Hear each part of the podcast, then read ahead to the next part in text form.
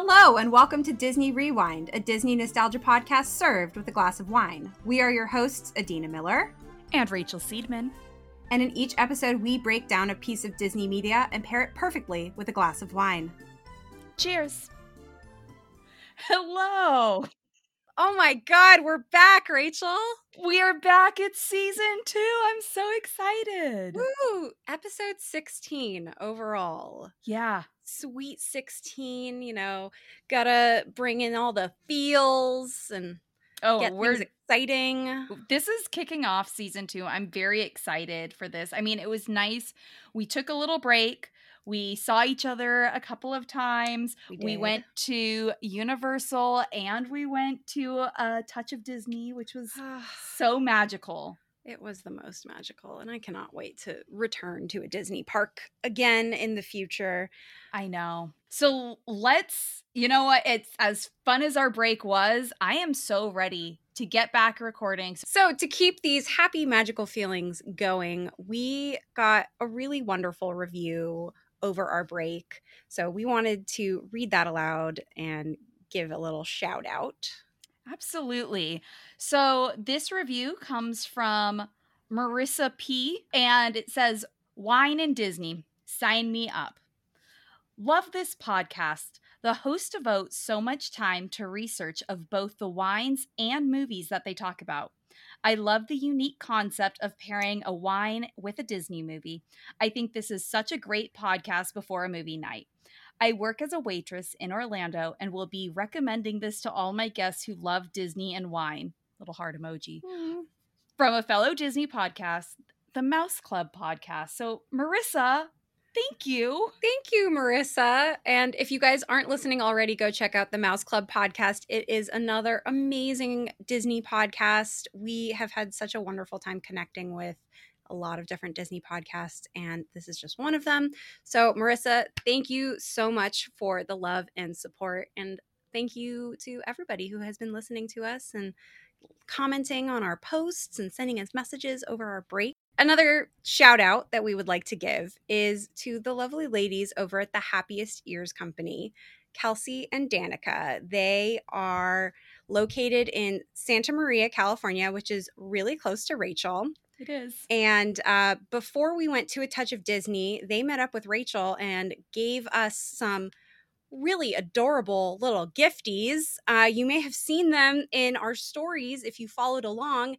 The cork ears Oh my gosh. They were such a hit. I mean, we of course loved them, but the amount of compliments that we got from almost every cast member we interacted with, from other people who were behind us in line to pick up their food, to just random people passing us while we're sitting eating our Dole Whips. Eh, these were the hit of a touch of Disney, were these ears from these two girls. I opened this box and nearly cried. It was so nice. They don't actually make ears. These were just a lovely gift that they gave us. What they do make are Minnie Mouse ear keychains. And along with these ears, they gave us matching little keychains. Both Rachel and I have shared these keychains on our stories. Uh, Rachel has one that is Marie from the Aristocats, mm-hmm. and I have one that's R2D2.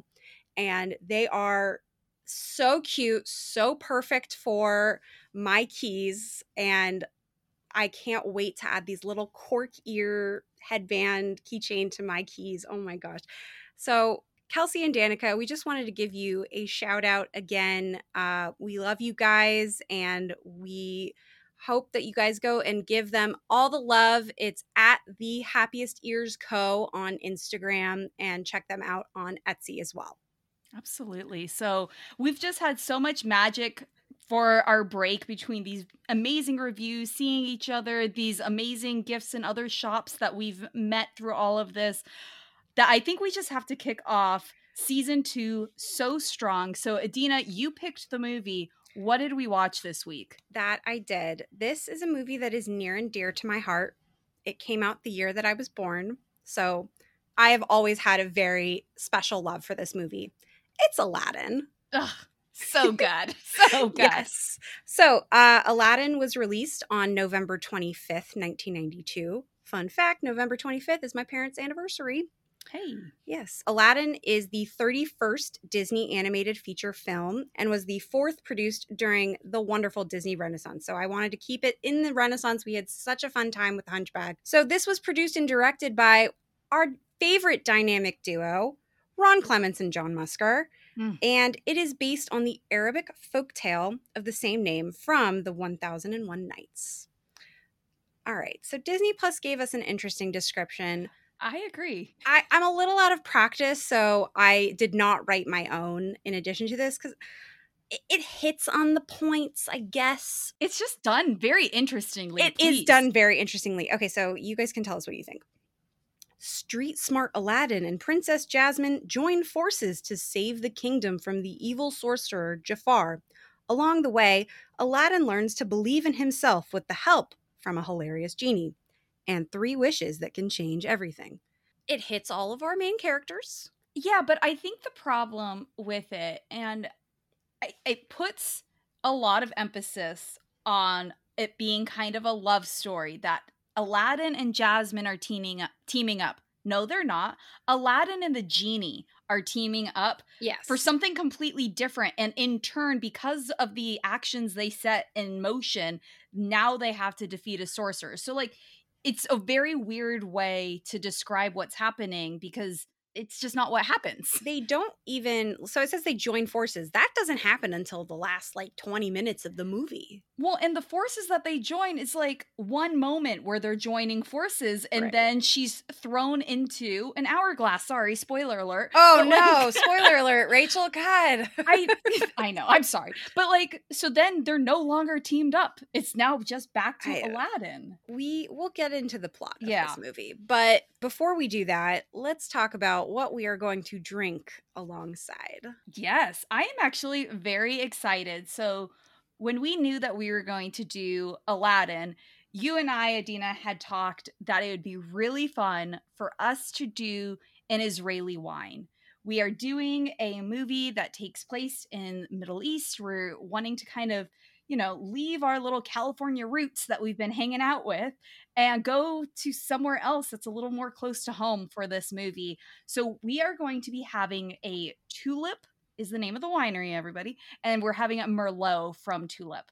Now, if you're curious wh- why we chose this wine or how we chose this wine, Adina had a little bit of help for us picking this wine. Yes. So uh, we got this wine from a boutique wine shop that specifically specializes in kosher and Israeli wines. It is called Decanter, and it is actually owned and founded by my father, Keith Miller. Yeah. So shout out, Dad. Love you. Mhm. He specializes in kosher and Israeli wines. This is one of the wines that he has on the site, and it, I believe the price point is about twenty dollars, which is pretty good for a wine that is exported from Israel. Yes. So if you want to check that out, it is d dash cantor c a n t o r dot com, and he currently ships to most of the West Coast. Arizona, California, Idaho, Nevada, New Mexico, Oregon, Utah, Washington State, and random Washington, D.C. That is Yes. really random, actually. But yes, go check it out. Hopefully, we'll have the chance to have another one of his wines. But gotta give some love to my dad. yeah, no, and I'm so happy that he was able to hook us up with this. So again, so that we could have a winery or have a wine that's close to the region that we're going to be talking about today. And really, you know, Agrabah, spoiler, is not a real place, but it's based off of some real places, so we can get a little bit closer. So we're having a Merlot. The aroma is going to be filled with red plums, cherries, red raspberry, chocolate, and mint. Mm. Whereas on the palate, you'll detect plum, mint, roasted coffee, along with a pleasant herbaceous taste. Ooh. So let's go ahead and pour. Before we even uh, take a sip and everything, Adina and I are rocking um, two matching mugs that we happened to get while we were at Bubba Gump's and City Walk during our Universal trip. Um, Hashtag they- not sponsored, but not sponsored, but huge hey, shout huge shout out to Bubba Gump. All we wanted was a margarita, and Taste of Universal did not have margaritas, so we went and we sat down and we had these tequila mules that came with the glass or the copper mug for an extra three bucks. And they say, run, Forrest, run, and have little trees with legs. So we'll I just want to say, yeah, Bubba Gump, we're, we're not sponsored, but if you'd like to, we oh. love your shrimp. we ate a lot of it. Oh, Lord. So let's go ahead and get into this and say cheers. Cheers. That's really nice. I'm definitely getting the plum both on the nose and mm-hmm. on the palate. Yeah, there's definitely again going back to that juicy word that we used it's back in season 1. This is a very juicy merlot that we have. I also though like I'm getting that roasted coffee. I'm sensing some roasted coffee kind of at the very end of it. Hmm. I was going to say I'm getting the mint. Wow, we are getting every flavor between the two of us. But so let me tell you a little bit more about not just Merlot, but also Israeli wines and specifically the Tulip Winery. So, first and foremost, the Tulip Winery is on a hillside in Kfar Tikva, mm-hmm. which is a small and pastoral settlement for residents with special needs. So the winery was chosen to be there with a vision and purpose of providing employment to the members of the settlement and enabling them to develop and realize their potential by integrating them into daily production work. In addition, the village members also take part in the winery events and also are partners in the sales and marketing process. So, I absolutely love Tulip. This story, the fact that there is this entire community in Israel. So, uh, Kfar Tikva, it's located in the southern Galilee, so northern Israel, near mm-hmm. Haifa, if anyone is familiar. And it, it just, it's such a beautiful story. You know, rather than casting people who are different aside. They are welcoming them in with open arms, giving them jobs. They live in this community, they work, they earn their wages, and they're really a part of something special. I actually went to Tulip in 2015 with my parents and it was just such a wonderful experience. We got to tour the whole town, the winery. I'll share some photos of me in the tasting room and it was just such a really beautiful experience to eh, we we got to interact with the people who lived there and you know it, it was just it was really heartwarming so i love supporting israeli wine and israeli products but i particularly love it supporting this winery because of what they do and who they support. So, some other things before we get into Merlot, and I have plenty to talk about for Merlot. This is, I'm excited to talk about Merlot, to be completely honest. But just to kind of stick with the theme of Israeli wines and just give you guys a little bit of a history, because I feel like while it is a very up and coming wine region and it's very much making its place in the wine world, I feel like a lot of people don't know. So, just to give a little bit of information of the wine region in Israel, there's five main wine regions. So, this one is in the Judean Hills, and it's actually so the Judean Hills region is Israel's largest growing area, and it accounts for 27% of the production of the wine that is grown in all of Israel. But they do have five distinct regions, and like Adina was saying, before I did my research on Israeli wines, I was first focusing on Merlot, and this is a perfect tie in that there's two different types of Merlot that you can have. You can have a warm climate Merlot, and you have a cool climate Merlot. And so I played a little game with myself of reading the descriptions of the warm versus cool climate, and then looking at the information about the winery and this specific wine, and to figure out is this going to be a wine, a warm climate Merlot or a cool climate Merlot? Oh, and based, it was very fun. and then I I double checked myself, but based on the descriptions of what goes into a cooler climate Merlot versus a warmer climate Merlot, I could tell that the Merlot that we were going to be having was going to be a cool climate Merlot. And like you said, you already val- validated this. It's in the northern region of Israel, which is the cooler part of Israel. There's a lot of microclimates in Israel, you oh guys. Oh my god, yeah. So I've already talked about what we have here. So the key points that you can tell is in a cool climate Merlot is that it is oftentimes going to have a lot more of the red plum flavor than in a warm climate Merlot. And then the um, chocolate and the mint flavors are also more common in the cooler climate Merlots than in the warmer climates. However, so Merlot is basically comes from the Cabernet Franc grape, which means that it is a sibling of Cabernet Sauvignon. Yes. And this wine, a Merlot, especially a cool climate Merlot, is so often confused during a blind tasting with a cab.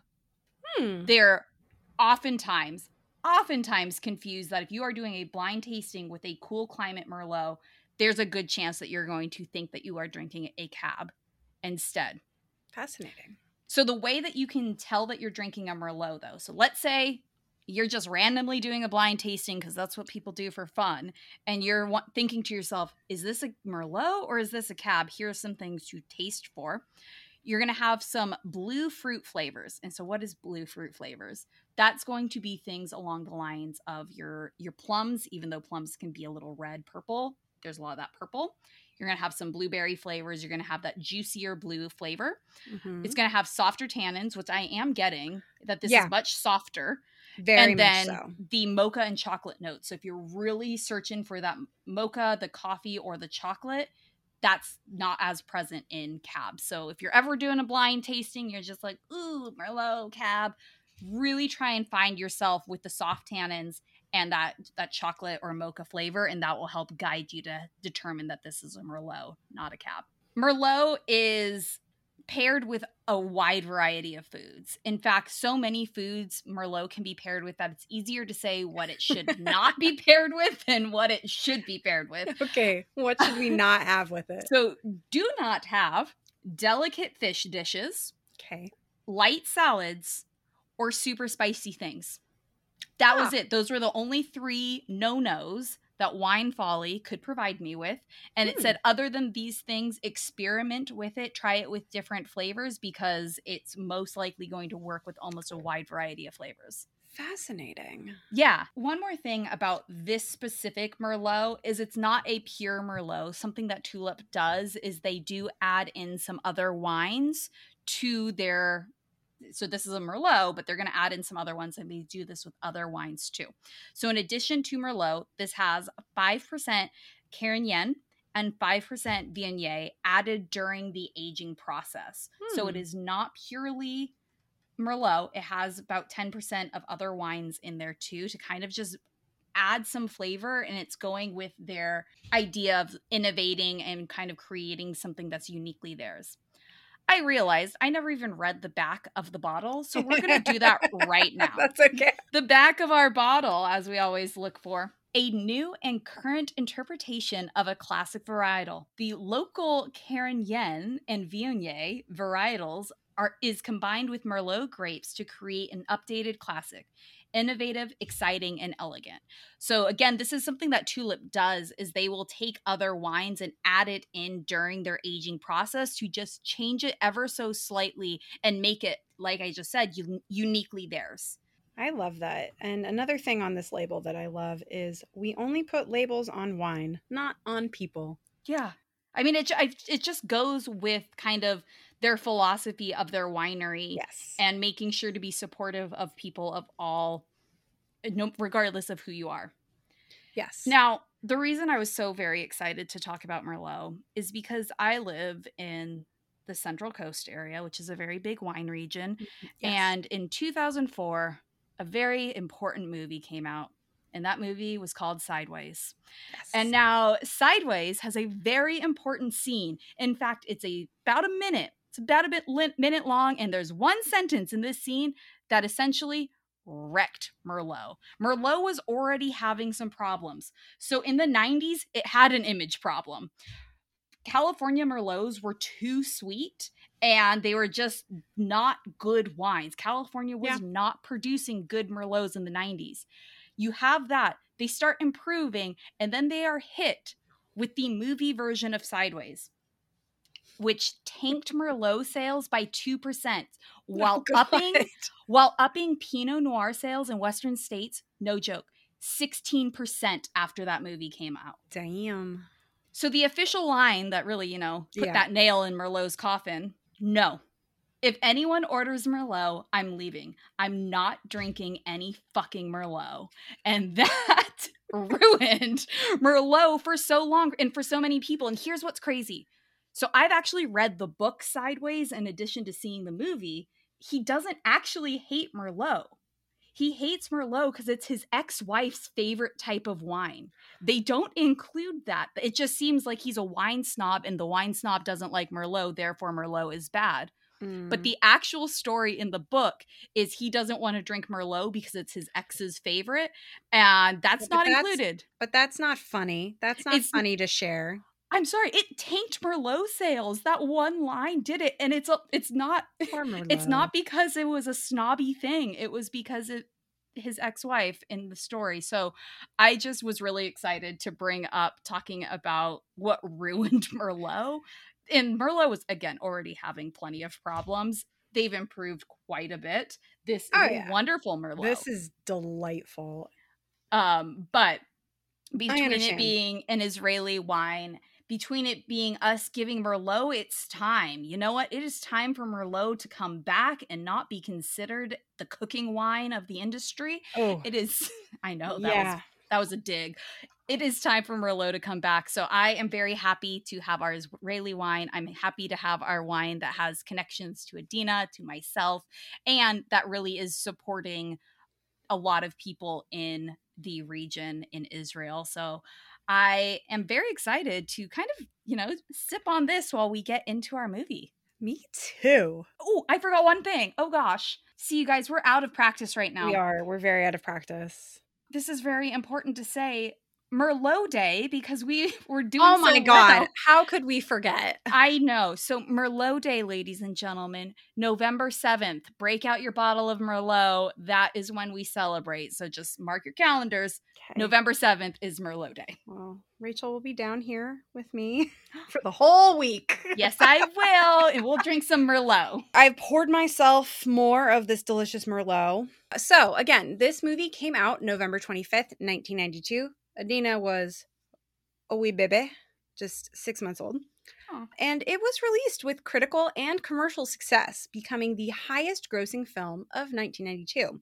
With an earn of over 504 million in worldwide box office revenue. Guys, that's half a billion dollars in the 90s. That's insane. That's so much money. It became the first animated feature to reach that half billion dollar mark, and it was the highest grossing animated film of all time until it was surpassed in 1994 by The Lion King. So at least it was overthrown by a fellow Disney feature. That it was. Something weird.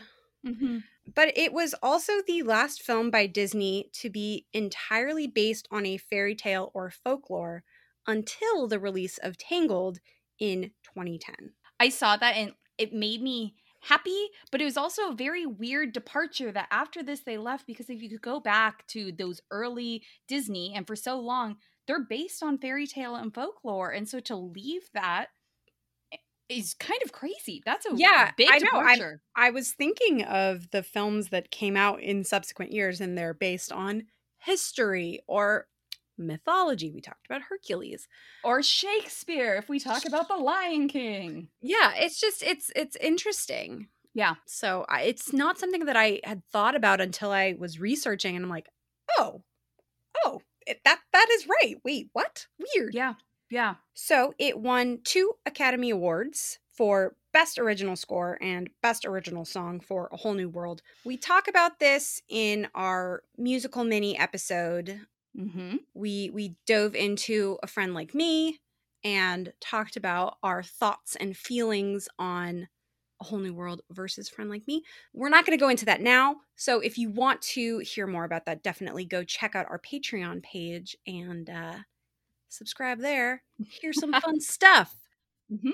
But it was nominated for A Friend Like Me as well as the Best Original Song. Didn't win. Best Sound Editing and Best Sound. So clearly, sound wise, everybody was happy. Absolutely. And I mean, I think you could definitely hear that in this movie. It is the sound editing is really, really cool between all of the different songs that exist in the movie. Like there's a lot going in and I was watching it with like my surround sound at home and it's like a very cool experience. Especially I didn't talk about this during our mini but especially during Friend Like Me and Prince Ali when you have this like very surround experience.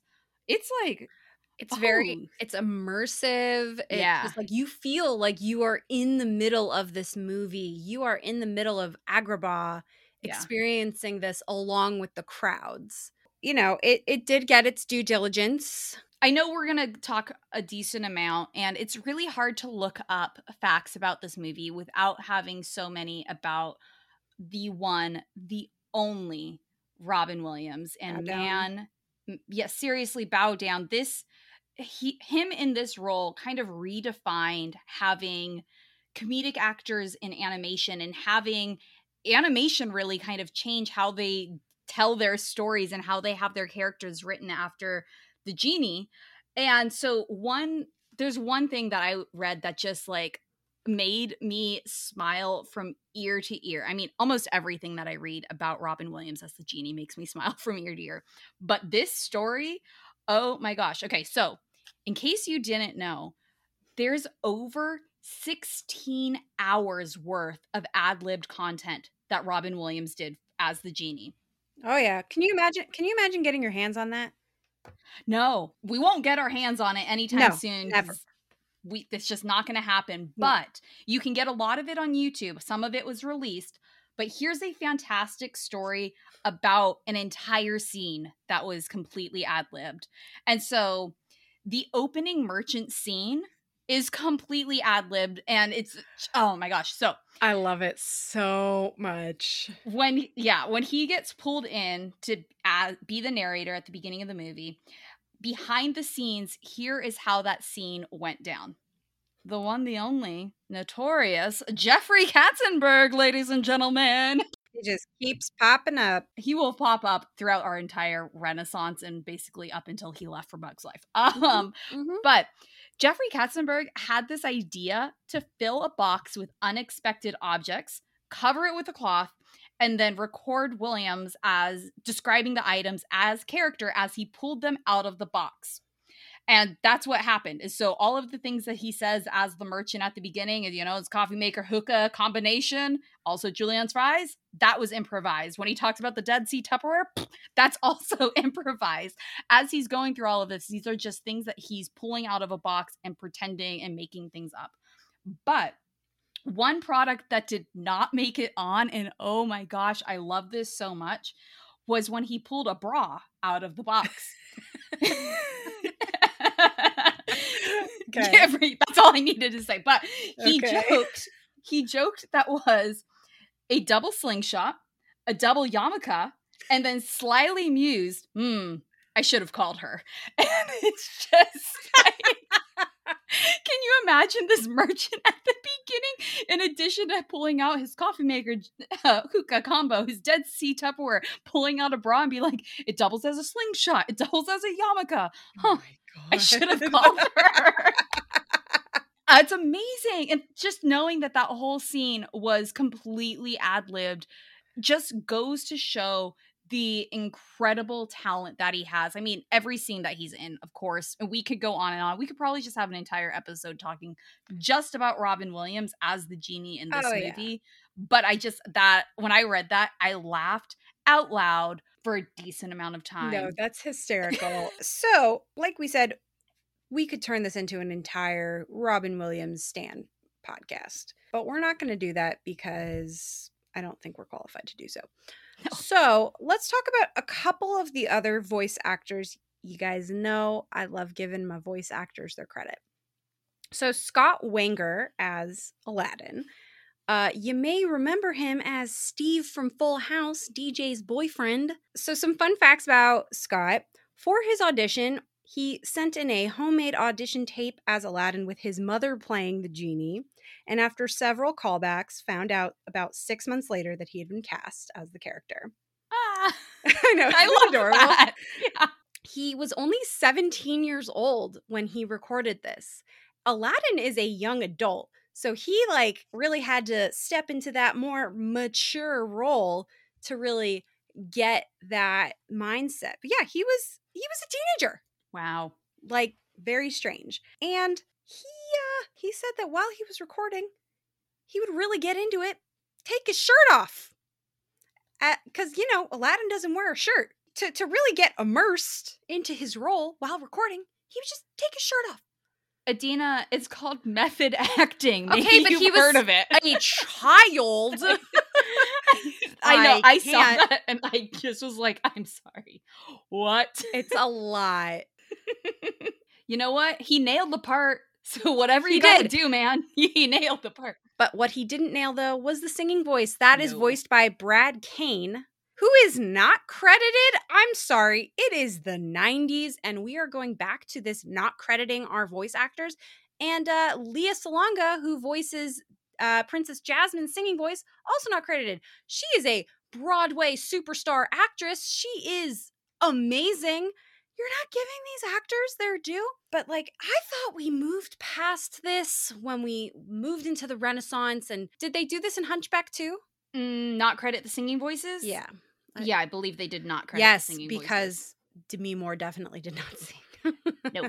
no, No. she did not. But Princess Jasmine, who was voiced by Linda Larkin, this was she was the first Disney princess to not sing her role at all. Mhm. And this really like marked a change for the Disney princesses in that it can be voiced by a big name star, but singing wise does not have to be someone that we know.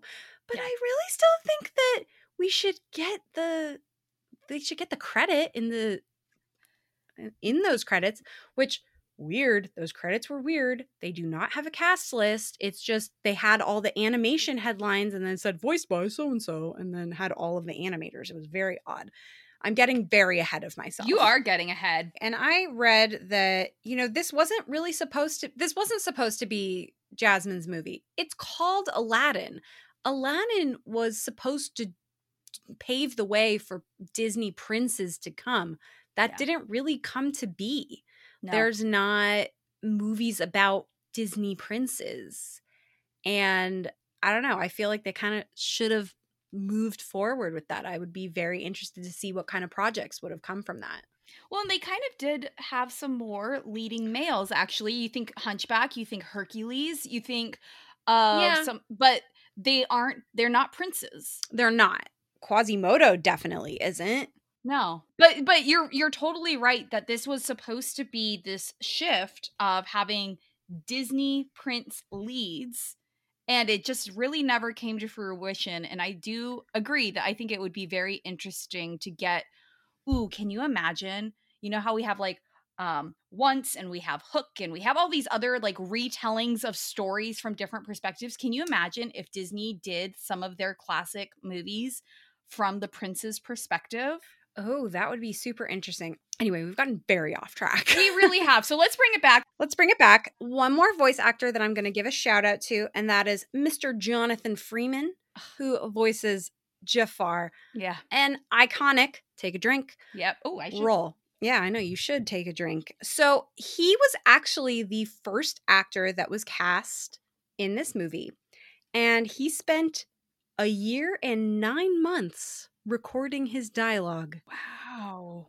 Whew, daddy. He actually readjusted his voice after Scott Weinger and Linda Larkin were cast, as he felt that Jafar had to be seen as a real threat to Aladdin and Jasmine. Uh, he was originally envisioned as like this very irritable, very easy to anger, stuffy British dude. And the directors decided that having him be a calmer villain would actually make him scarier. So, yes, in the original version, Jafar was like the manic one and Iago was like the calm, collected one. I am very, very glad that they switched this because Iago, voiced by Gilbert Gilbert Gottfried, Chef's Kiss, beautiful, amazing. But I think that because he is so calm, it makes him scarier. I'm gonna shout it back to Hunchback with Frollo, yes another relatively calm guy. I mean, in front of people, like behind closed doors, he's Yeah. a nut job.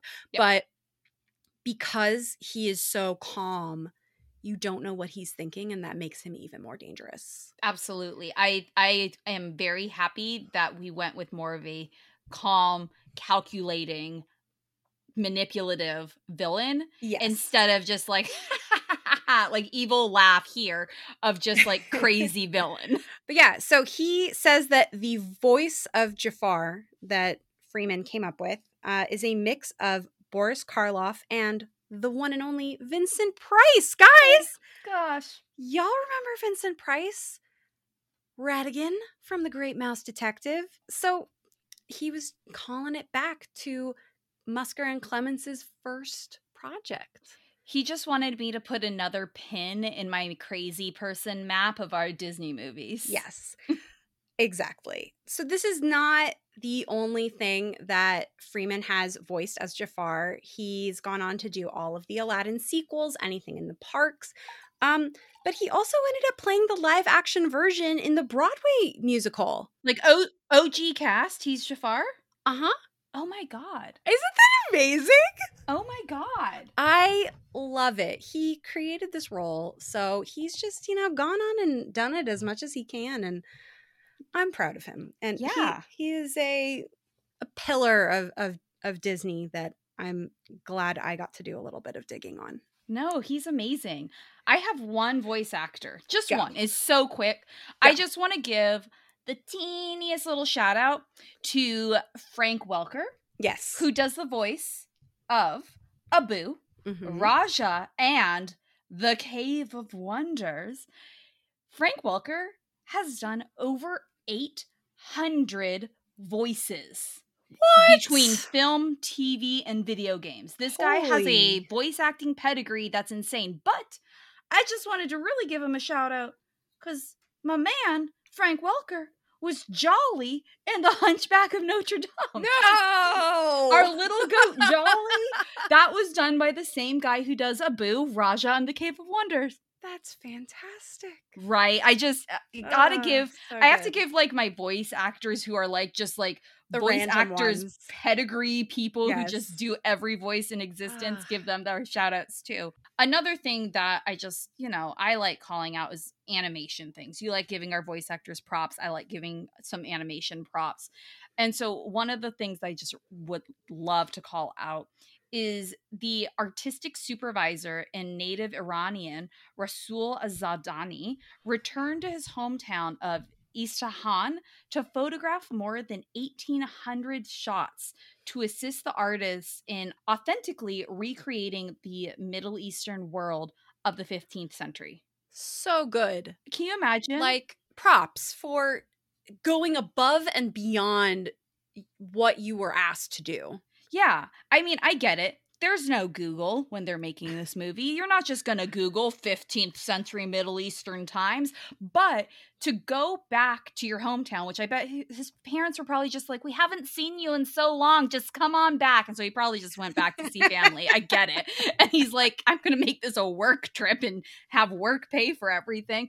But to take 1,800 pictures to make sure that it was authentic and realistic, and that this, I know the sound got so much credit at award shows and everything, but to me, the backgrounds, the landscapes, and the color of this movie is phenomenal. And the color story that it has is so amazing. And so that it comes from this guy going home, 1,800 pictures. Incredible. That's so many. We we love to give our shout out to everyone behind the scenes. So Absolutely. Um, before we get into our breakdown of the movie, I went on a very shallow dive. Don't worry, it's not that long.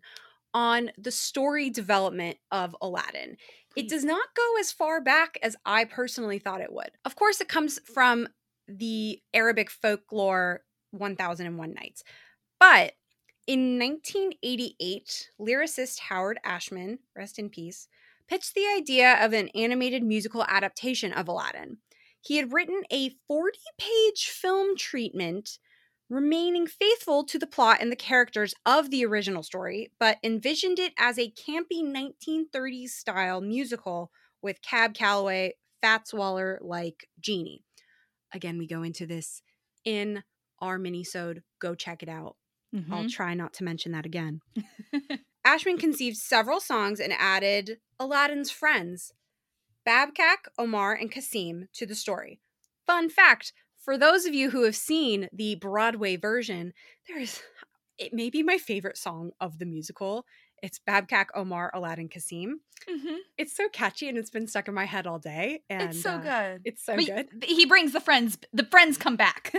The friends come back. Yes. that's that's what you're trying to say. Sorry. Yes, the friends come back. So the studio was actually very dismissive of Ashman's treatment and removed the project from development altogether. Bitches. So Ashman and Menken were later recruited to compose the songs for Beauty and the Beast. Linda Woolverton, who had also worked on Beauty and the Beast, used their treatment and developed a draft with inspired elements from The Thief of Baghdad, another story, such as a villain named Jafar, an aged sidekick, retired human thief named Abu, and a human handmaiden for the princess. Then, this is where our dynamic duo, Clements and Musker, come in, joined the production, and they picked Aladdin out of three projects that were offered to them, which also included an adaptation of Swan Lake, which we never got. Ooh. Uh, and the third project was King of the Jungle. That eventually became The Lion King. So before Ashman's death in March of 1991, uh, he, I know, rest in peace, very sad. Cheers to Howard oh Ashman. Oh my God, cheers to Howard Ashman. We love you. We love you. Before his death, he and Menken composed Prince Ali and his last song, which did not make it into the final cut of the movie, called Humiliate the Boy, which was a song to be sung by Jafar. But Disney deemed it too dark. Flashing back to Musker and Clements, they wrote a draft of this screenplay and delivered a story reel to then studio chief Jeffrey Katzenberg. And Mm. uh, as if we needed another reason to hate him, Oh no. um, he thought the script didn't engage the audience. And on a day known by the staff as Black Friday, demanded that the entire story be rewritten without rescheduling the film's November 25th, 1992 release. Dude, you know what? Go to DreamWorks. Go. Oh, Leave. God, we don't want you anymore. But again, I'm calling them our dynamic duo. They were able to completely turn around the film's new plot and screenplay in just eight days. oh my god. Yup. Oh my god. So that was my little shallow dive into the the story development of this movie. So our real heroes are, of course, Howard Ashman and Musker and Clements. Aw. with a with a slight nod to uh, Alan Menken. Always a always a nod to Alan Menken. We love Always. him. But That we do.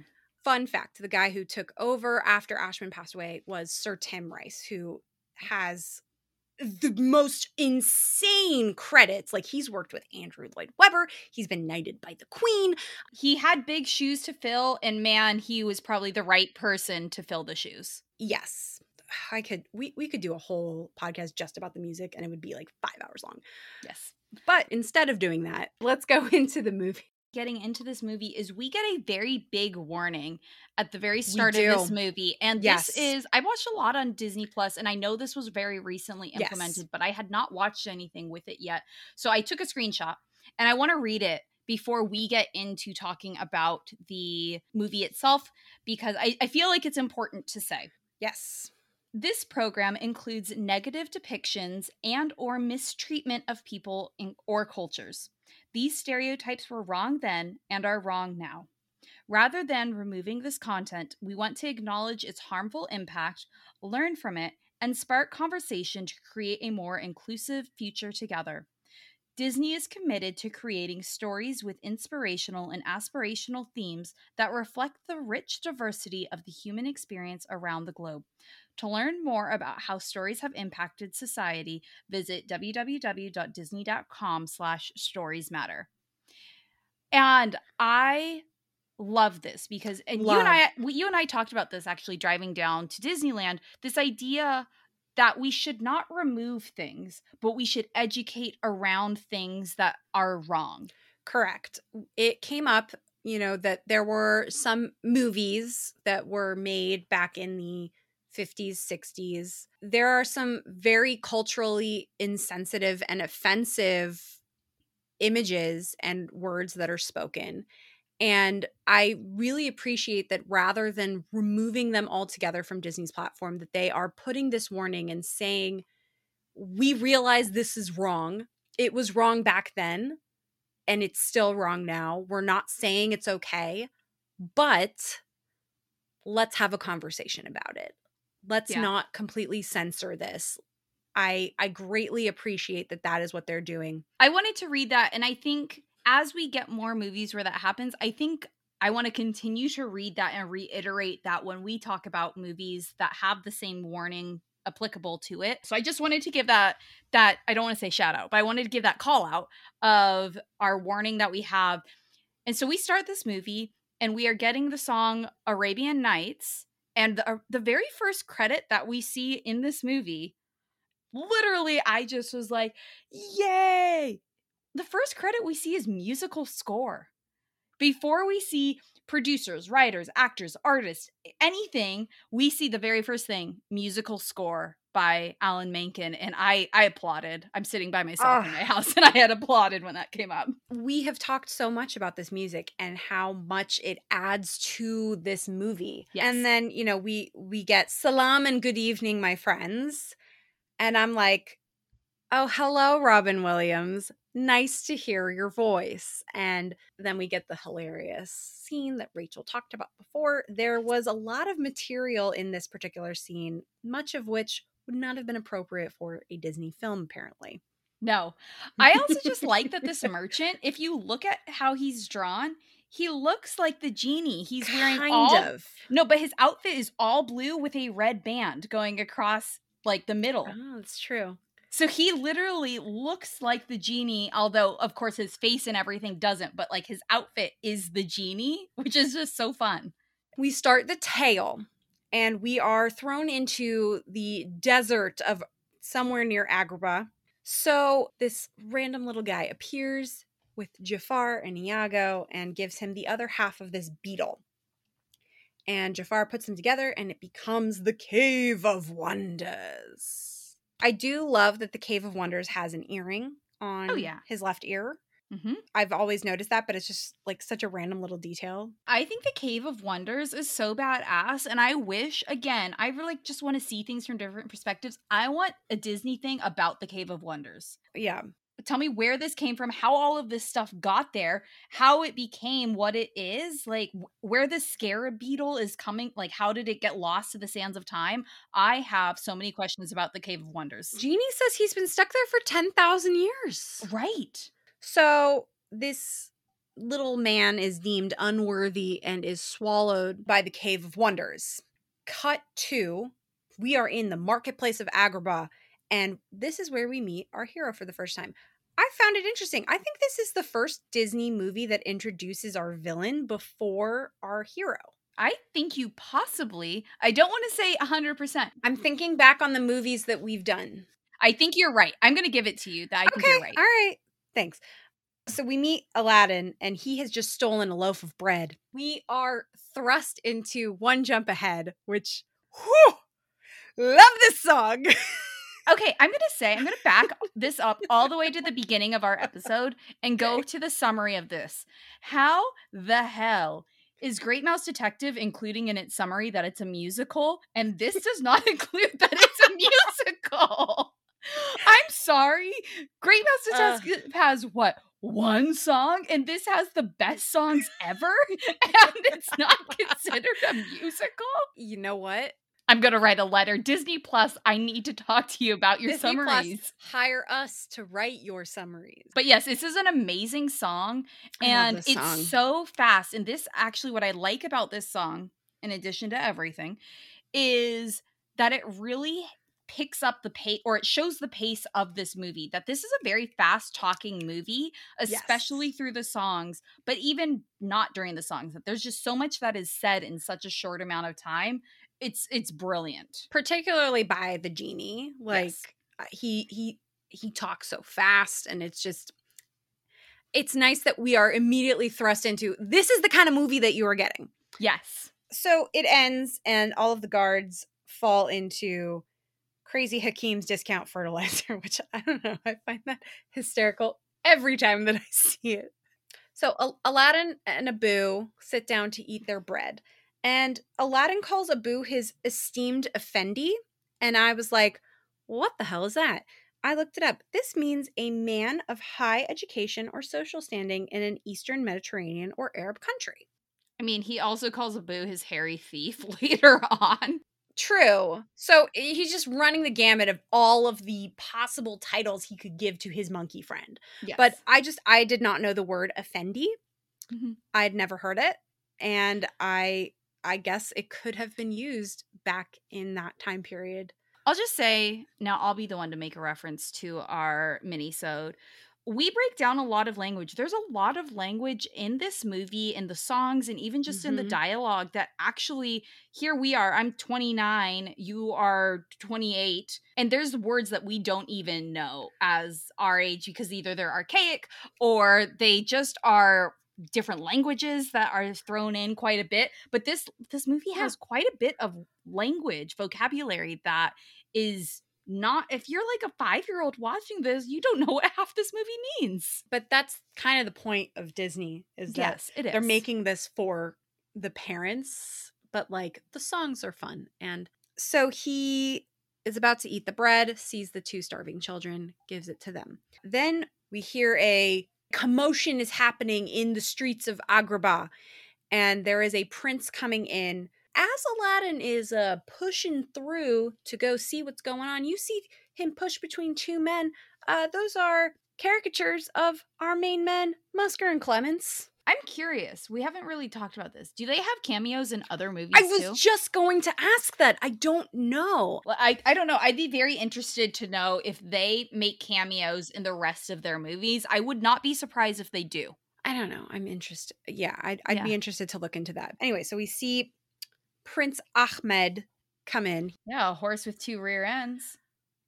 That was such a good line. It's such a good line, and it makes me want to like have a reason to use that in today's world. There's no reason. I'll never have a chance to say that to somebody. unless you see a jerk riding on a horse. I have never hoped more to see that, just so I can use that line. So we cut to the palace, and Prince Ahmed is storming out. He tells the the Sultan that like basically good luck finding anybody for her because I'm out, and he walks away. And we see there's a big old hunk out of his backside, his pants. That's the word I'm looking for to reveal some heart boxers. But so the Sultan is very confused about what happens and so he goes out to talk to the princess who we have not seen yet so this will be No, our first our first sight of the beautiful jasmine and we see that not only is there a beautiful jasmine but she has a beautiful kitty named Raja.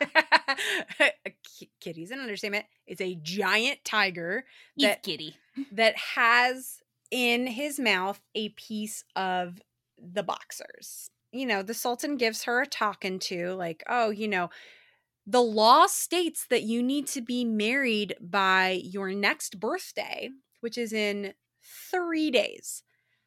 Uh, in the original script, it actually does say that she is 16 and that she needs to be married, or that she needs to be married by her 16th birthday. Uh, Katzenberg scrapped that. He felt that it wasn't important to state her actual age, which fine. I just have some problems really? You have problems with her needing to get married by the time she's 16? Please share. my problems is that it's written into law. I'm sorry. Let me just step up onto my soapbox for a moment. Change the law. You're the king. Who made the law that was saying when a princess needs to be married and to who? I'm sorry. Are you trying to tell her what she has to do when she is a child? She is a child. Well, and that's the thing. Like, why is this? Or else what? Or, Or else, what? Right. What? what? what is the consequence? But as we're going through this, I am sincerely apologize because I I did jump ahead and there is something I wanted to say Okay. that before this scene all happens, we do have another scene and that is the reprise of One Jump Ahead. Ah, and the only thing I want to say about this and I just legit typed this out into my notes. Is this this is when you realize that Aladdin is the hottest Disney guy? Is when he is singing this in his little home that he shares with Abu.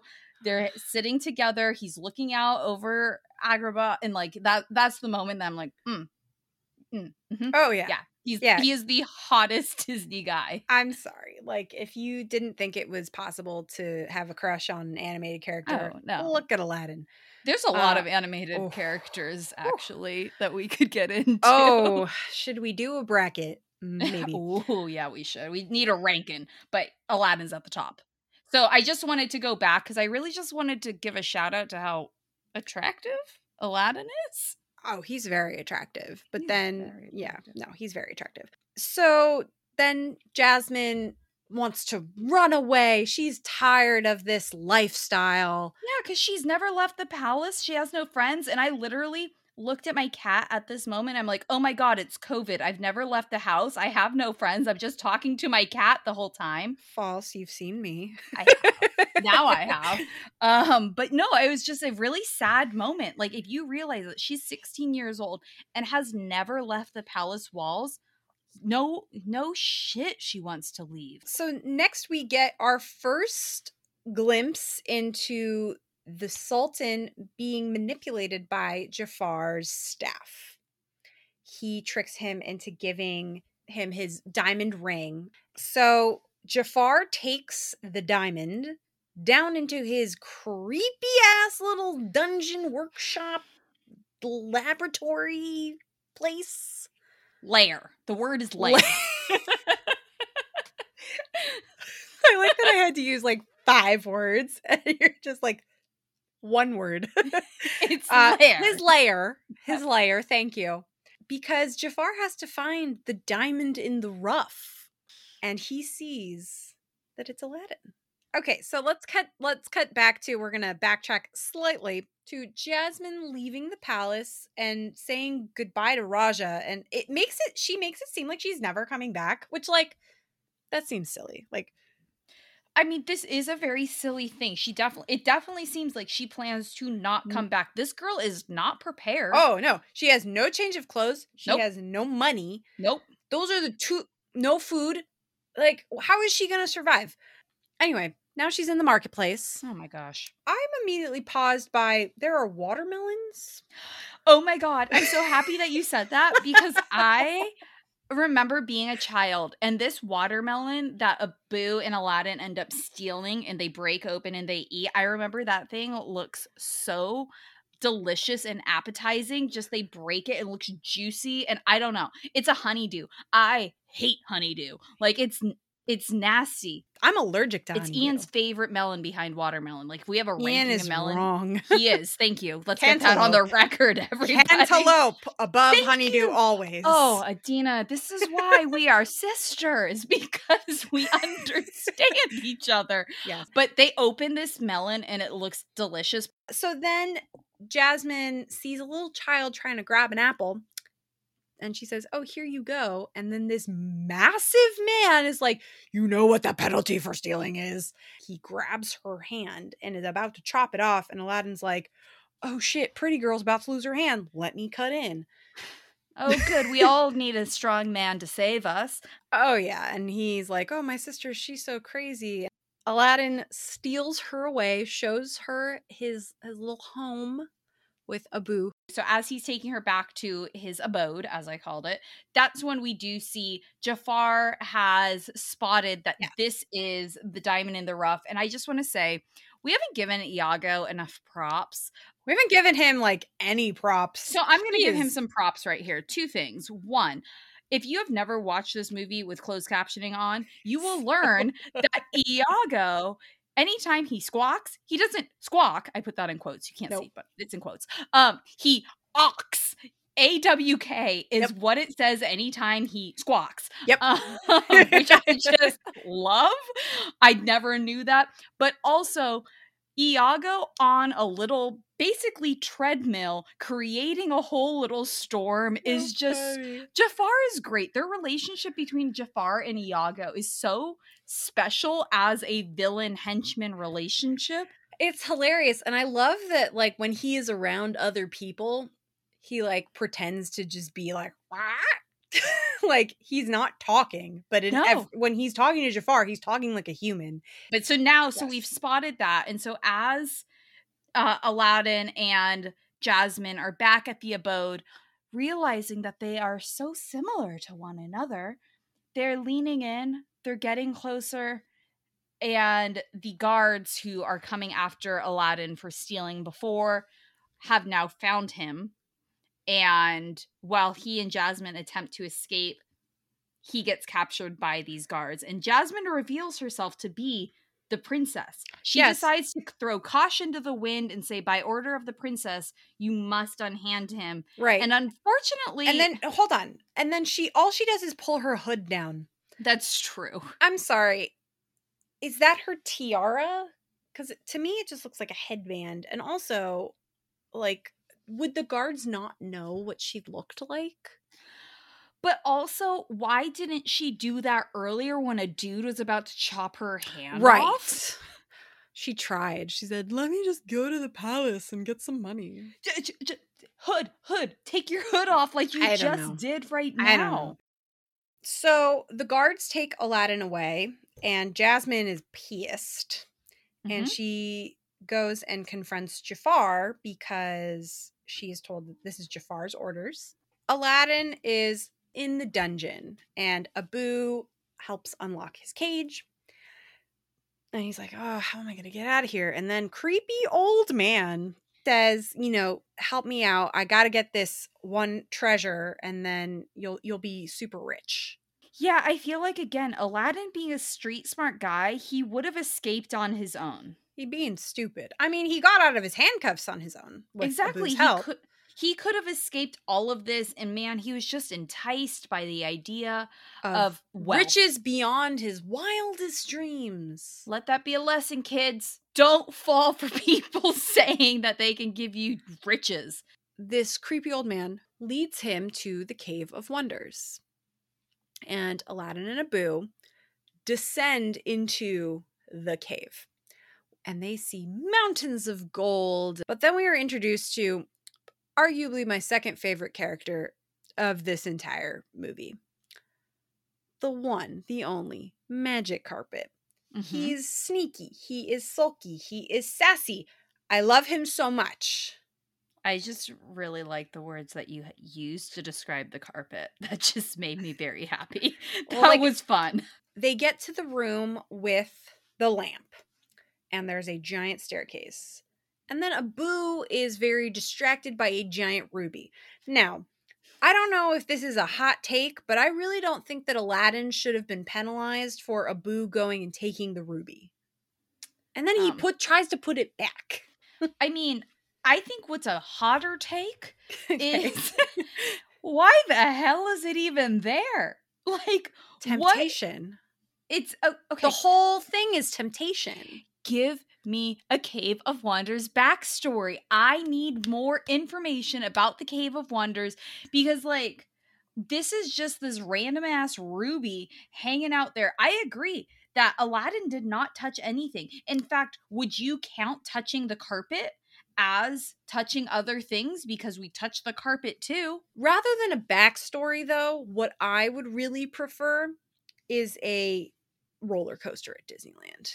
I was thinking the exact same thing that this whole Cave of Wonders is totally set up to be a ride. Oh my god, right? Why hasn't Disney done this? Like hop aboard a magic carpet and escape the Cave of Wonders. yes. Oh, how great would that be? Well, I mean, we should say that Aladdin gets the lamp Yes. at the exact same time that Abu gets the ruby, even though the carpet's trying to prevent him, which causes, which the cave yells, and I never knew this. And watching this movie with closed captions again is a really good idea since it's such a fast movie. But the cave yells infidels as Abu touches the rubies. I never knew that. I'm 29 years old. I've seen this movie countless times. I never knew that. So the cave is about to close. He is hanging on for dear life. The carpet has been crushed by a boulder. And old man says, Give me the lamp and I'll pull you up. And Aladdin, being the, the overly trusting man he is, hands the lamp and then Abu like bites him and swats him away, and then the cave closes. At no point during that kerfuffle do I see Abu even try to reach for Jafar's cloak Yep. to grab the lamp. Yep. So I'm calling bullshit. I agree. But what we do get out of this is after that cave closes, we get a beautiful thing that I didn't realize I was going to appreciate as much as I did. We get to see Jafar search for the lamp, and what we really see is that Jafar is bald. He Oh my off his- God. His, disguise, and we see him as Jafar, and he's bald, and it ruins me. I Oh don't my God. it. I wrote the same thing. I said, This is the most disturbing thing ever. I'm very unnerved right now. I don't know why it bothers me so much. No. But I mean, he's bald and the Sultan is bald. Everybody's bald, and it really bothers me in this movie. but then we finally get the genie.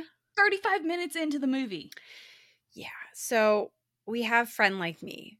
Again, this is the last plug we're going to give. Go listen to the Patreon episode that we did about this song because literally we just talk about this for like 30 minutes. I just want to give a plug too, and I'm going to give one fact about this song, and then we're going to move Okay. on. But it's a fact that I say in the Patreon. So if you want to like listen to cool things about like what I'm going to say, it's even cooler than this. This scene, A Friend Like Me, was the first animated scene for the whole movie. So if you look closely during this, Aladdin actually looks differently than how he looks in the rest of the movie. It's super quick. They decided to not change it because it's such a quick cuts between every scene. If you're curious to why this change happened or who he was inspired by for the beginning or the after part, definitely go listen to our mini-sode. So we we've now met the genie and he goes into his rules. Three rules. Three rules, except there's also a secret fourth rule. Yes. So, rule number one I can't kill anybody. Rule number two I can't make anybody fall in love. Rule number three I can't bring people back from the dead. Secret fourth rule no wishing for more wishes. Yeah, it's like the precursor to the It's the precursor. But also, for rule number three, when he says he can't bring people back from the dead, he says, I don't like it. So theoretically, he could have done it before and is like, ah, shit, this is Yeah. terrible. So he Hey, we all- physically can do it. He hey, just chooses not to. we all have our own bugaboos. We all have our things that we don't like to do. The genie doesn't like to bring people back from the dead. It isn't pretty. He doesn't like to do it. Don't make him do it. Aladdin kind of goats the genies like, Oh, you're so powerful. I bet you can't even get us out of here. I described him as shifty in this Oh. moment. Super shifty. hmm But it works very well in his favor because the genie gets them out and Aladdin doesn't waste a wish. We cut back to To the the palace. palace. And while we're at the palace, this is the scene that I call everybody shifty. Uh, shifty Jafar points out that there's apparently an extra rule that he probably just wrote in there right now saying that You mean the- that he definitely just wrote in there right now? yeah that he definitely just wrote in Yeah. that if the princess cannot find somebody the sultan can choose who she will wed here's where it gets real shifty and jafar's not the only shifty person here this is where we find out iago might be the worst mastermind of them all Oh, yeah, he is. because what we realize is we have to figure out the chump that he's going to that Jasmine's going to marry the chump husband who will then fire Jafar and Iago hatches eh, he's a bird hatches a plan that is so diabolical but actually really good but very shifty Oh, it's a fantastic plan. And I'm shocked that Jafar didn't come up with it himself. right right and when Iago says this plan at first he like winces because he's afraid Jafar isn't going to like the plan So the plan is to have Jafar marry Jasmine god and become the Sultan. god What a great plan! It is a great plan, but also, God, Then we're gonna flash back to the desert. Oasis. So he's trying to figure Aladdin's trying to figure out what he should wish for. We get several additional Easter eggs when you know, Aladdin has wished to be a prince and uh, he needs some sidekicks. So Genie says, Let me figure out what we can turn him into. Oh, an elephant. And in the spell that he casts, he says the word Dumbo. And again, this is now the most referred to movie of all of the movies we've talked about on this podcast. Yeah, I'm really happy that we're standing by that discovery that I think Dumbo is the most referenced Easter egg Disney movie. But then we cut to wonderful song Prince Ali. Oh my oh, god. Oh, so good. This song is so incredible. The art, the song, the sound, the lyrics, the every this song is the total package of a Disney song. I agree. It it gives you everything you could have possibly wanted in a Disney song. And watching it with captions on, you guys, again, so this everything is so fast. Watch this once with captions or look up the lyrics while this is going on because it's pretty incredible all of the lyrics that they fit into this song. Aladdin makes this grand entrance. He has the ego um that comes along with this. I'm surprised that the genie didn't talk to him about, you know, maybe being yourself like to have that conversation earlier before he did. No, no, no. Have it happen like mm, mm, mm-hmm, as mm-hmm, okay, mm-hmm. like let's get a scene before they like crash open the gates and just be like, "Hey man, don't let this get to your head." Um but, or or be like, "Hey, maybe tell the truth." right. Because w- the scene of the three guys arguing about Jasmine and whether or not she can see Aladdin and all of this. Right. And, and she comes in with the line that women everywhere just need. She walks in and she just says, I am not a prize to be won. Incredible. That that writing is very very good for for Jasmine. It shows that independence of she is a princess, but she ain't going to put up with shit from no one. Aladdin's like, ah, crap, I have ruined my chances with Jasmine. Then Magic Carpet floats him up to her windowsill and uh, she has some witty repartee with him like she's tricking him into like oh yeah i have a lot of money and i'm really beautiful aren't i wonderful? And then oh why don't you just throw yourself off of a balcony? And goes okay um, and it is here that she definitely recognizes that that's aladdin because he says the phrase do you trust me he pulls her up on the carpet and we get a whole new world it's a it's a great song. It's a great song. It's wonderful. Hot take. We are we already said it. It it didn't it shouldn't have won over a friend like me. It's a beautiful scene. Oh, gorgeous. You know, they they travel throughout the world, which the carpet is very fast apparently cuz it goes to Egypt, Greece, and China, which yep. fun fact, the original story of Aladdin takes place in China which is bizarre. Very bizarre. No play on words like with the word bizarre. then you know they're sitting in china watching the the firework and then instead of coming clean and saying no i disguised myself as a prince because i think you're beautiful and i want to be with you he goes oh sometimes i dress up as a commoner like dude that would have been the best place ever for you to come clean be like i put this whole charade on because I didn't think you would like me enough if I was myself. Not only that, so I had this moment, I like paused as I was taking notes, and the first thing I write is Does Aladdin ever like have any consequences of lying to Jasmine in this moment? And at first I thought no, because it doesn't matter because he comes to her rescue later on. And then as the movie progressed, I thought to myself, wait a second, this whole movie would not have a problem if Aladdin came clean while sitting on that rooftop, said, Here's who I really am. J- Jasmine would have still been in love with him. Right. And then he would have used his third wish right then when they got back to set Genie free. Or he would have used any wish to set Genie free then the Jafar whole, would not yeah. have gotten the lamp and none of the future things would have happened. So yeah, by him lying to, in this yeah. moment, you just not only like dug yourself deeper in the hole, you screwed over all of Agrabah. Thank you very much. yeah, he's a selfish asshole. It's fine. Wonderful. Then Aladdin goes and drops Jasmine off back at her balcony. And then they're just kind of looking at each other. And then the carpet just like floats Aladdin up a little bit higher and kiss.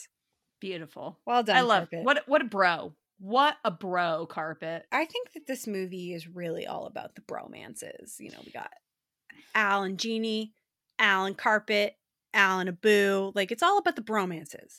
It totally is. This is a friendship movie more than a love story. And if you look at this as a friendship movie more than a love story, it's a better movie. I agree, 100%. So as he after he drops Jasmine off, he comes back floating down from cloud 9, literally. Yep. And he uh, immediately when he lands is essentially captured and tied up because Jafar has realized that he has the lamp and so he is going to do something incredibly terrible, which is throw Aladdin into the ocean with a cannonball attached to his feet. Okay, so yeah, he's at the bottom of the ocean. Yep. And fortunately, he has the lamp in his hat. Mm-hmm. And by a series of miraculous events, the lamp ends up behind his tied hands. This is where Aladdin, quote unquote, uses his second wish. He doesn't wish for it, but Genie saves his life. It's fine. It's I would count that that he's No, I would count it, in yeah. his head that he would be saved and that he wa- doesn't die. I would be wishing that. Oh yeah, you know, we we cut to Jasmine. She's brushing her long hair, and uh, the Sultan goes, "Jasmine, I've found you a husband. It's Jafar." And For a while, we don't see Jafar. We just see correct, we see the Sultan. the Sultan under hypnosis. Yes. This is where Jafar realizes that Aladdin has the lamp. Aladdin smashes Jafar's staff. In turn, Breaking the spell. Sure. So Jafar retreats to his lair. Aladdin and Genie get into a fight. He leaves the lamp in his quarters. Stupid. Stupid, stupid, stupid. You have an all magical artifact. You I don't care that you're in a fight with it. You don't leave it lying around. No, you don't leave it lying around. So he goes to find Jasmine to tell her the truth. But instead of that happening, he is pulled up onto a stage, onto the entire kingdom of Agrabah. Is like, ooh, okay, yikes. In that process of that happening, Jafar gets a hold of the lamp, rubs the lamp. Genie comes out, thinks it's Aladdin. It's not. I have an issue here I do too. wouldn't it make sense that Aladdin would have to use up all of his wishes before Genie gets a new master? I would love for, in addition to Cave of Wonder backstory, I'd like some genie lore of the rules, not necessarily genie rules of no bringing back somebody from the dead, but like lamp rules. Can I understand the rules of the lamp? And th- that are you telling me that the lamp can just like change hands? And then I know I'm getting ahead of myself. When Aladdin gets it back, is that resetting his three wishes? Like, Right, right. here? I, there's a lot of uncertainty. So Jafar's first wish is to become the Sultan. Okay, fine. Whatever, bro. His second wish is to become the most powerful sorcerer in the world. And then he somehow takes a pillar of the castle and shoots it like a rocket ship into what I can only imagine is Siberia. While singing the reprise to Prince Ali, which I will say is phenomenal. Jafar really doesn't sing. Jafar just gets a re- reprise, but it is No, Jafar deserved his own solo song. So he shoots this pillar off with Aladdin, the carpet, and Abu in it, Stupid. which is Why dumb. did you send him with the carpet? I think what's really cool when he does shoot this pillar off, the scenery, and I think this just goes on to what I was saying at the very, very beginning. The scenery of this movie really draws you in and it, it, he ends up in such a cool unique place i hope it's cool. siberia i have a siberian cat like i really hope it's This- siberia Uh, Siberia is the only place that makes sense. Like in the middle of Russia, like if they're in well i mean i think i was thinking that he was he got sent to like the himalayas Okay, That's that could also hap- make like sense. in my brain where he was sent to. We don't know, but it's some We don't. snowy mountainous region. And it just looks really really I don't know. The backgrounds are so well done in this scene. the animation overall in this movie is top, Top notch. notch. So we see Aladdin and Abu. They are trying to dig at this massive column, which, look, I'm no snow master, but that seems like it'd be really challenging to dig a giant pillar out of the snow so that it will roll properly off of the magic carpet. I don't think they're actually trying to do that. I think they They're are try- digging at it. I no no no I know I know. I think they're just trying to dig to be able to get the carpet out. I do not think the intention is to dig oh, a oh, okay. for the pillar to roll. The rolling of the pillar is unintentional. I saw it as intentional. Oh, I don't think it was intentional. Because me- he then perfectly situates himself where the window would be. yeah, because he's thinking, "Oh shit, this pillar's going to crush me." That I'm was not sorry. his plan. I would if if I was in that situation, I would not have thought to go and be where the window was. I would. I would have been crushed. Okay, well, don't do that. If you see a big heat thing rolling at you and there's an open space, line yourself up and protect your head. Like, here's some survivalist techniques. For Okay. You. Oh my goodness. Oh, yeah, no, I I don't think it was intentional at okay. all. All right. You know, that makes more sense than my fight of let's dig this giant pillar out. So he hops on the magic carpet and then is immediately back in Agrabah, like a matter of minutes We already have proven in a whole new world that this carpet travels faster than a jetliner. Like this Oh, thing just yeah. moves so fast. we then see Jafar's kingdom. And then we get Jasmine's super sexy red outfit. My Hey. oh, it's gorgeous. It is. And you know what? Again, like we said at the beginning, like here's the thing. She never leaves the palace. She has some like sexy looking stuff. Good for her. she Wear probably, it. you know, like has a personal trainer that's helping her keep in shape. damn straight she it's Raja, okay? Raja is just I'm, like I'm sorry. If I was a princess and never left a tower, I would just eat all the time. Oh, I was I was gonna say the opposite. I would probably Oh. just work out all the time. Why? No one's seeing you. Okay, this is where we differ. Jasmine sees out of the corner of her eye that Aladdin has returned. He, in my mind, he's been gone maybe 10 minutes. That's what it seems like. Like it does not seem like that he's been gone that long. It's definitely not been a day. it's no. It's at the most a matter of hours Yeah, we're we're The talking most. like five hours maximum. max. Um, so Jasmine is like, oh, like Aladdin's here. He's gonna save the day. so this is the one scene that goes into your summary of Alad- Street Rat Aladdin and Princess Jasmine team up to save the day against the sorcerer. Yeah, you're right. This is it. You're right. The only reason that Jafar under like realizes that Aladdin's there is he sees his reflection in the tiara that Jasmine put on to distract him. Jafar catches him and then he's like, "Oh, you're a rat in my trap," and he turns into a snake. But yeah, he turns into a a snake, a big snake. a creepy ass snake. And then shifty Aladdin convinces him to wish that he will be a genie, an all powerful Okay. genie. Which I have issues with him doing this okay. because I again I don't know lamp lore. I've already said I'd like some additional lamp lore. Um, but Lamp lore. yeah, I, I need some lamp lore here, people. Okay, so he becomes a genie, and then we know the genie can use magic when he's not being wished for it.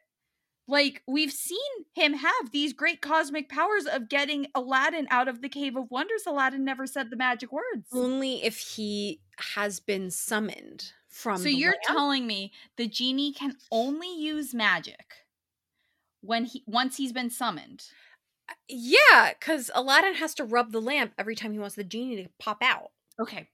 Second I, point, counterpoint. Counterpoint. Go for it. Where does this lamp come from? Does it just pop out of thin air Correct. when he becomes a genie? Like all Correct. of a sudden you're a genie, you have a black lamp? Yes. I don't like lamp lore that we've made up on this podcast. Aladdin, shifty Aladdin, has tricked Jafar. We didn't even say the line that we find out at the very beginning when he meets the genie yes. of that a genie, while they have phenomenal cosmic power, itty bitty living space. space. And so apparently in Aladdin's brain, becoming a genie, while it seems great, is a great thing to tell Jafar to wish for because it will turn him into can, can I just has anybody ever wished to do this before? I'd love to again know the past, like what's been going on. Have we ever wished to become a genie? Like this seems like a weird wish. This seems like in line wish. with the bugaboos that Genie already has. Let's round out this movie. Let's fi- finish off this movie Aladdin has one last wish, and fortunately, he becomes not a dick and wishes Genie to be free. And Genie is thrilled. And then Sultan is like, I'm going to change the law and be like, she can wed whoever she wants. Like, really? That would have solved this entire movie before we got to all this shit.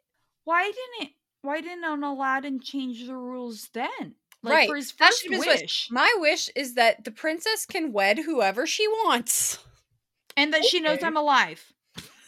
like Okay. There's wish number one, wish number two, Genie, you can be free. Like that's it. You could have bada bing, bada boom. Bada bing, bada boom, movie over in five minutes. Yeah. they they get married and end of movie. And uh, Genie's last line, the last line of the movie is "Made you look," which is also his last line in "Good Morning Vietnam," and that's the end of the movie. I absolutely adored that we started season two with this movie because it is so good. And like we said, we could have gone on literally hours just talking about facts about Robin Williams in this movie. And we tried really hard. We wanted to give everybody enough credit, not just because while Robin Williams is a huge part, he didn't want to be the main attraction of this. He didn't want the genie no. to take up the the posters. He didn't want to have the first billing in this movie. Like he didn't want the genie to be the star, even though the genie was going to be the star ever since he was going to take this role. Yeah, this is and a whole second episode.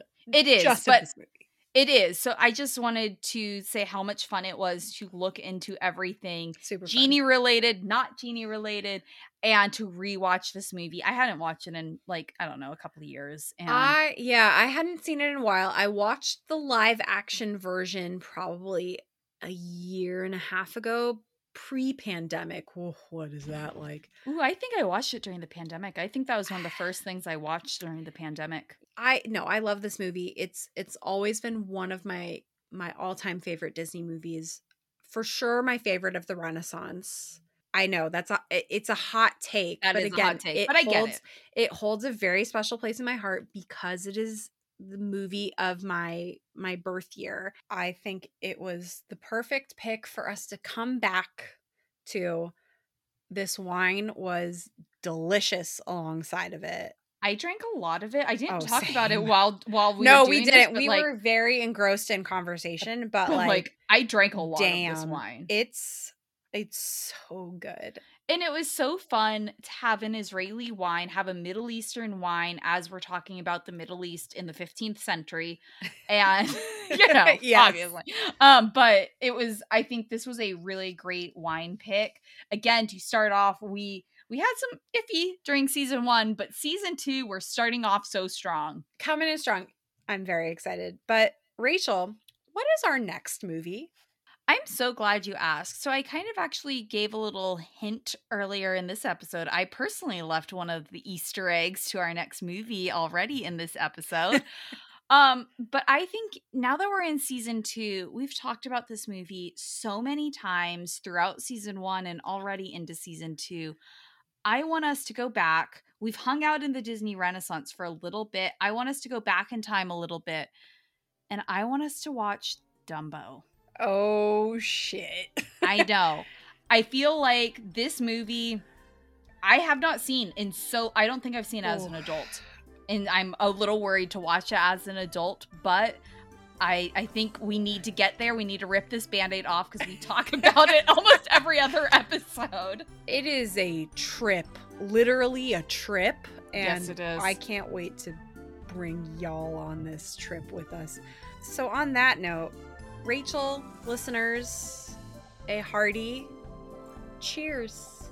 Cheers, everyone. Bye. Thank you so much for listening. You can find us online at DisneyRewined.com. That is D I S N E Y R E W I N E D.com. You can also follow us on Instagram at Disney Rewined. You can also listen to us on Spotify and Apple Podcasts. And finally, you can send us an email at DisneyRewined at gmail.com. Again, that's Disney Rewined, D I S N E Y R E W I N E D at gmail.com. Cheers! Cheers!